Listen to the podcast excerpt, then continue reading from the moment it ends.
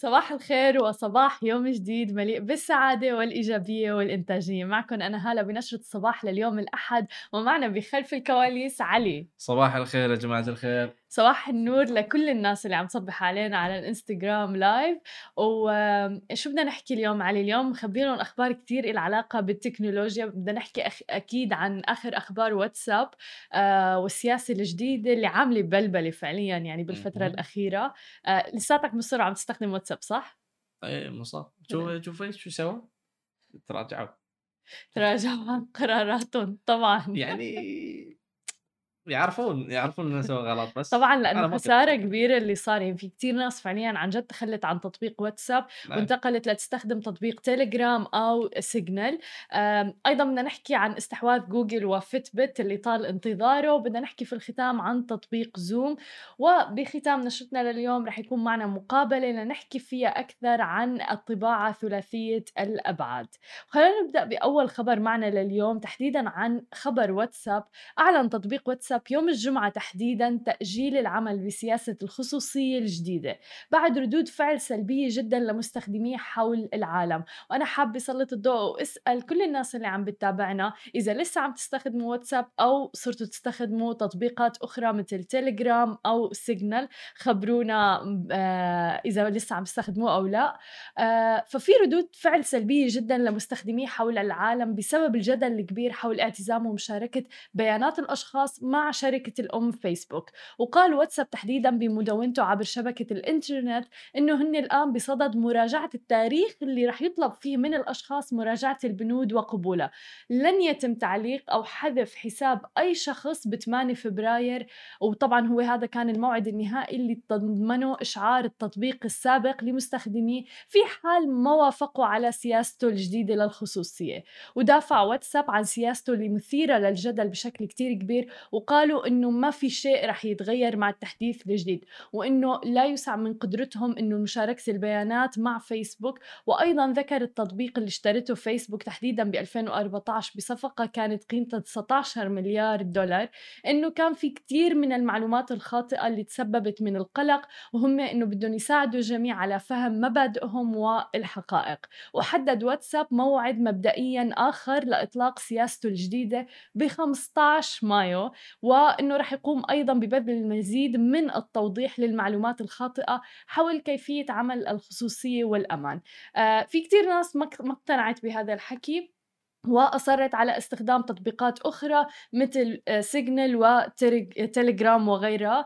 آه، علي لسه مصر باستخدام آه، واتساب. وعلي قال أنا ما عندي شيء ما بيفرق معي يعني شو ما أخذ. ولكن اللي لفتني آه، إعلان لسيجنال اللي هي بال bold بي يعني بالخط العريض كاتبين فيها we don't care about you إنه أنت ما بتهمنا ما بيهمنا أي شيء عن ال pets تبعك أو الحيوانات الأليفة ما بيهمنا نسمع أي شيء عن النميمة أو الأحاديث الجانبية اللي بتحكوها وما بيهمنا أبدا آه شو الشيء اللي بدك تشتريه لأي season أو لأي موسم وغيره. حتى حياتك الخاصة وحياة الحب الخاصة فيك كمان ما بتهمنا أبدا.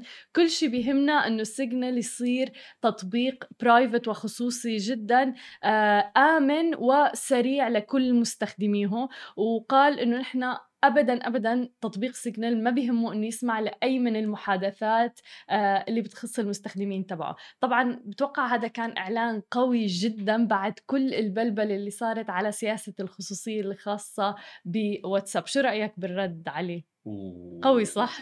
يعني صراحة سيجنال يعني يبون يتنافسون مع واتساب الحين. ما دام غلطوا واتساب. سيجنال يبون ياخذون ال users من الواتساب تماما ف... يعني ارتفع مستخدمي سيجنال بشكل كبير بالفترة الأخيرة. حتى إذا بتفتحوا على ال App Store الآن بتشوفوا تطبيق سيجنال بالتطبيقات الأولى تيليجرام وبالمرتبة السادسة تحديدا عم نحكي بسوق دولة الإمارات بالمرتبة السادسة بيجي تطبيق واتساب اللي كان دائما التطبيق الأول. آه بالتطبيقات طبعا ال free أو المجانية آه بال App Store. فشفنا تغييرات كبيرة كبيرة جدا بسبب سياسة خصوصية صغيرة قامت فيها آه واتساب ولكن ما كانت واضحة أبدا بهذا الموضوع. فخسروا كتير. هلأ خلينا ننتقل لتاني خبر معنا لليوم من شركة جوجل. حكينا كتير عن استحواذ جوجل ل Fitbit ولكن أعلنت شركة جوجل الأمريكية لخدمات الإنترنت أنها استكملت الآن عملية الاستحواذ على شركة فتبت لصناعة الأجهزة الإلكترونية الذكية القابلة للارتداء واللي بيزيد عدد مستخدمي خدماتها حوالي 29 مليون مستخدم نشط وقيمة هذا الاستحواذ كانت حوالي 2.1 مليار دولار وهو رقم ضخم جدا.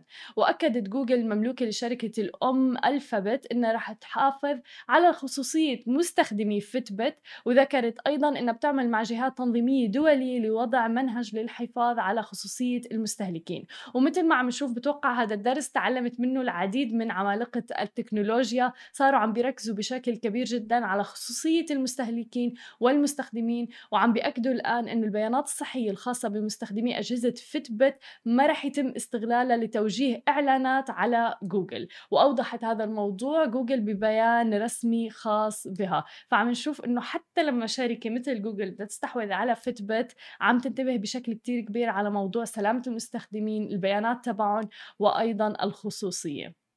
صح؟ ما معروفين جوجل الاعلانات يعني فيبون يوضحون تماما. يوضحون يعني الموضوع إنه لا بناخذ Fitbit بس ما بناخذ المعلومات البيانات تبعكم. نقط عليكم بعد. إعلانات إعلانات فوق صحيح. إعلانات فوق إعلانات. صحيح. يعني شفنا هالشيء مع يوتيوب يوم يوم استلموا يوتيوب. جوجل. إعلانات إعلانات إعلانات إعلانات. مليون هاي شغلهم وللي بده يعرف أكثر عن هذا الموضوع في وثائقي على نتفليكس كمان حكينا عنه كتير ب Smash TV اللي هو The Social Dilemma بيحكي عن كل هذه التفاصيل كيف بيتم يعني تسخير بيانات المستخدمين آه، ليعطون إعلانات ليخلون مدمنين على مواقع التواصل. الاجتماعي. آه، وثائقي رائع جدا. أنا شخصيا كتير بحبه وبنصح فعلا الناس إنها تتابعه.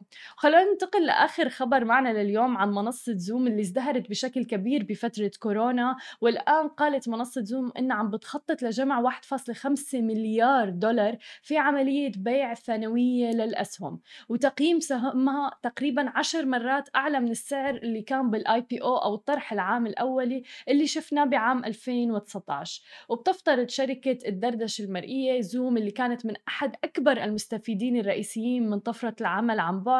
خلال جائحة كورونا إنه يبلغ سعر السهم رح يوصل ل 337 دولار بناء على إغلاق جلسة يوم الاثنين. وطرحت أسهم زوم قبل أقل من عامين بسعر 36 دولار فقط وبتتوقع الشركة بيع نحو 4.4 مليون سهم جديد. وعم تستفيد زوم من زيادة اهتمام المستثمرين بعد أن تضاعفت قيمة السهم خمس مرات العام الماضي. ولما صار أصبح المنتج الرئيسي للشركة آه، مع رسملة طبعا سوقية بتقترب من 100 مليار دولار فصارت بتمتلك زوم القدرة على القيام بعمليات استحواذ كبيرة وأيضا رح يوفر البيع الثانوي رأس مال لذلك. وقالت زوم إنها عم بتخطط لاستخدام الأموال في نفقات التشغيل والنفقات الرأسمالية أيضا. وقد تستخدم جزء من صافي العائدات لعملية الاستحواذ أو الاستثمارات الاستراتيجية في الأعمال أو المنتجات أو الخدمات التقنيات التكميلية مثل ما ذكرنا سابقا زوم كانت رح تطرح آه، بريد إلكتروني زوم عم تفكر إنه تطرح calendar خاصة فيها آه، وتنافس بها شركات آه، عملاقة مثل جوجل مثلا. فبالتالي رح تستخدم كل هذه العائدات والأرباح لحتى تستغلها وتستحوذ على شركات تساعدها للوصول لهدفها. قيمة زوم تضاعفت عشر مرات منذ الاكتتاب العام الأولي فسهم الشركة بعيد بشكل كبير من أعلى مستوياته من لما وصل وبلغ الذروة اللي كانت 568 دولار تقريبا وكان هذا الحكي بمنتصف أكتوبر. ولكن تراجع السهم بأكثر من 41% وتجاوز نمو إيرادات زوم 350% في كل من الربعين الماضيين. مثل ما عم نشوف شركة زوم هي من أكثر الشركات اللي تأثرت بشكل كبير وبشكل إيجابي جدا بفترة كورونا بسبب أنه معظم العالم قاعدين ببيوتهم. آه، صار التعليم عن بعد صار العمل عن بعد بسبب الحجر المنزلي. آه، ولذلك الآن حتى ارتفعت أسهم زوم بنسبة 1.6% لتوصل ل 343 دولار آه، الأسبوع الماضي تحديدا. مثل ما شفنا زوم بدأ بحوالي 35 ل 36 دولار كان السهم الواحد ولكن الآن عم يوصل 343 ومن المتوقع أيضا أنه يرتفع أكثر من هذا بكثير. بعد الفاصل رح نحكي عن طباعة ثلاثية الأبعاد مع جابي متري من شركة بروتو 21 ما تروحوا لبعيد. ورجعنا لكم من جديد ومعنا ضيفنا جابي متري من بروتو 21 يا أهلا وسهلا فيك معنا اليوم. أهلا أهلا. كيفك اليوم؟ الحمد لله. إيه الأخبار؟ الحمد لله بخير. حابين نعرف منك أكثر عن الطباعة ثلاثية الأبعاد تحديدا إنه أنت يعني كل يوم بهذا الموضوع بتشتغل فيه. فخبرنا please أكثر عنه. نعم هو ال 3D printing دلوقتي اتطور بشكل كبير. يعني ال printers بقت available موجودة لكل حد. أي حد يقدر يكون عنده 3D printer صغير بس ماكينة صغيرة تقدر يقدر يعمل منها prototypes يقدر يعمل منها أجزاء صغيرة. آه، أي فكرة صغيرة عنده يقدر ينفذها. من machine تقدر تكون يعني في كل بيت أو عند كل حد. الأول كان شوية ال machines دي ال industrial application بأحجام كبيرة لمجالات كبيرة. بس دلوقتي بقى في desktop machines وهم available لكل حد. حلو كتير. آه وأول ما فعلا مثل ما ذكرت أول ما بلشت بلشت على أمور صغيرة. آه ولكن موضوع ال 3D printing كبير بشكل مو طبيعي. يعني حتى دخل بالطب دخل بكتير أمور. حتى من ناحية بروتو 21 أنتوا اشتغلتوا على أقنعة بفترة آه كورونا صحيح؟ نعم في وقت كورونا إحنا اشتغلنا على ال face shield آه بشكل كبير آه يمكن كان وقت آه مهم جدا يعني كل ال machines بتاعتنا كانت بتطبع بس face shield ودي كانت حاجة يعني إحنا ما كناش متوقعينها شوية إن ال face shields هي بس ظهرت يعني في الوقت بتاع الكوفيد 19 أو في يعني في الوقت بتاع ال pandemic بس ما كانش ليه أي plan لكن ال printers ساعد بشكل كبير. صحيح وفترة كورونا كيف كانت معكم برأيك لو ما عملتوا آه، ال face shields؟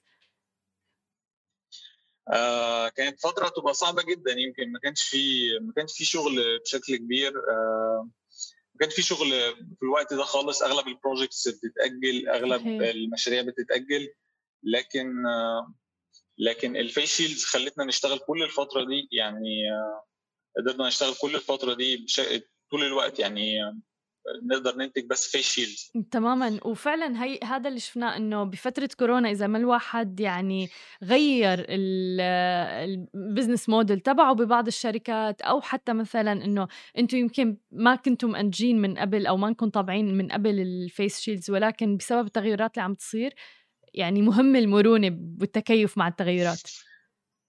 نعم هو ال 3D printing من الواضح إن هو برضو ال technology بتقدر قدرت تتكيف في ظروف يعني غريبة وصعبة بشكل كبير. يعني pandemic زي كده ما كانتش في حساب مثلا بتاع الشغل أو في حساب أي حد. لكن ال 3D printing كان يعني قدر يتأقلم مع ده بشكل كبير وقدر يعمل face shields يمكن في كل العالم كانت بتطبع وإحنا هنا كنا بنطبع في الإمارات. لكن في كل العالم كانت بتطبع ال face shields كل أي lab في العالم أي حد كان عنده 3D printer حتى في البيت كان بيطبع منها. آه، فهي technology قدرت تتأقلم مع أي وضع يعني. حلو. وين بتشوف ال 3D printing بالمستقبل؟ أنا بشوف إن هو ال printer ال 3D printing في المستقبل هيكون available لكل حد بشكل أكبر. يعني هيكون موجود مع كل حد بيتعامل مع 3D printer زي ما هو بيتعامل مع بقى دلوقتي في حاجات كثيره technology يعني أجهزة بيستخدمها أو حاجات ما يقدرش يستغنى عنها ال 3D printer هيكون كل واحد هيكون بيستخدمه لأن هو كل شوية ال technology بتكون أبسط available لكل حد سعر المكنة بيكون أصغر صحيح. أحجام المكن بيكون أصغر حتى طريقة التشغيل بقت شوية plug and play يعني. عاملة زي أي كمبيوتر أو أي جهاز بسيط أي حد يقدر يستخدمه جميل حلو طيب بس ما في خطورة أنا عندي فضول أعرف ما في خطورة بهذا الموضوع إنه الواحد يكون عنده access ل 3D printing ويطبع أي شيء بده إياه؟ آه لا ما فيش خطورة. هي بتطبع ال machines الصغيرة بتطبع آه plastic material okay. آه بعض ال materials هي زي بلاستيك عادي أو. منها بيكون بلاستيك بيكون زي food safe لحاجات تكون food safe آه فهو هي plastic material في الآخر. آه هي ال machines الكبيرة اللي ممكن إنه الواحد يطبع منها أي شيء بأي material ال machines ال- الكبيرة بتتطور بشكل كبير. دلوقتي بيطبعوا يعني إحنا بنقدر نطبع functional parts أجزاء ممكن تبقى جزء من سيارة جزء من wow. جزء من functional part بنطبع أجزاء كلها functional parts ل oil and gas application ل industries مختلفة بنقدر نطبع آه، أجزاء زي كده وكمان بقى في metal 3D printing تقدر تطبع metal. بنفس ال technology بتاعت 3D printing بس تقدر تطبع جزء من معدن تماما يعني ما ضل شيء طيب بالنسبة لل مثلا 3D printing وإلى آخره آم، أنت عم تذكر إنه فيك تطبع أي شيء صح؟ عليها. نعم. آه، شو ال material قلت لي material metal وممكن تكون بلاستيك وغيره؟ ال- ال materials من البلاستيك من ال metals آه، في أنواع كثيره من البلاستيك حلو. وبرضه أنواع آه، مختلفة من المعادن يعني. طب جميل طب و جابي برأيك هذا الموضوع هل بيوفر علينا بالأيام يعني وجود هاي التقنية من الناحية المادية آه، من الناحية المادية هي بتوفر. لأن ال technology بتاعت 3D printing كلها آه، هي مبنية على حاجة اسمها additive manufacturing وهي إن أنت بت بت add بت add من ال material بتاعتك مش بتكون عندك okay. زي جزء وبتحاول ت- تcut منه يعني أو تقطع منه فهي ل prototypes لإنتاج أول جزء أولي أو عدد قليل من القطع هي مفيدة جدا وأسعارها دايما بتكون أقل. جميل. لكن الص- الصناعة اللي هي لل production أو الانتاج كبير هي لسه مش بتكون أفضل حاجة لل production بس الانتاج قطع قليل العدد الاعداد معقولة. وأول prototype هي بتكون أقل بكتير. حلو. طيب أنت شخصيا شو أحلى شيء اشتغلت عليه أكثر قطعة اشتغلت عليها آه. أفضل مشروع آه، يمكن ال scale models ال scale models هي حاجة interesting جدا إن أنت تعمل مثلا scale model موديل صغير آه، لمثلا سفينة أو طيارة أو آه، آه، أو أي أو آه، يعني أي scale model لحاجة بحجم كبير جدا تعملها بحجم صغير وتكون زيها بالظبط بنفس التفاصيل بنفس آه، الألوان بنفس كل حاجة بس بيقولوا عليه يعني scale model. دي يمكن أكتر حاجة interesting يعني وعملت مشاريع زي كده كتير. حلو كتير. وفعلا شفنا مجسمات صغيرة يعني سواء كان لبراندات أو حتى من من الشغل اللي أنتم اشتغلتوه أو حتى ال face shield وغيرها ولكن فعلا في تفاصيل معينة. فعلا الواحد ما بيعرف إذا هذا 3D printing أو ال- يعني القطعة الأساسية أو المنتج الأساسي. نعم. so أنتم بتعملوا design على الكمبيوتر وبعدين مباشرة الواحد بيطبعه. طبعا أنا عم بسأل على ال 3D printers اللي بيكونوا موجودين وممكن الواحد يكون يقتنيهم اقتناء يعني شخصي. ال printers الواحد ممكن يقتنيهم هي بتشتغل بس 3 دي موديل أي 3 دي موديل يمكن من أي software دلوقتي أنت تقدر تستخدم منه ال- الموديل ده التصميم المعمول على الكمبيوتر ده. وبس تبعته للمكنة والمكنة تقدر تطبعه.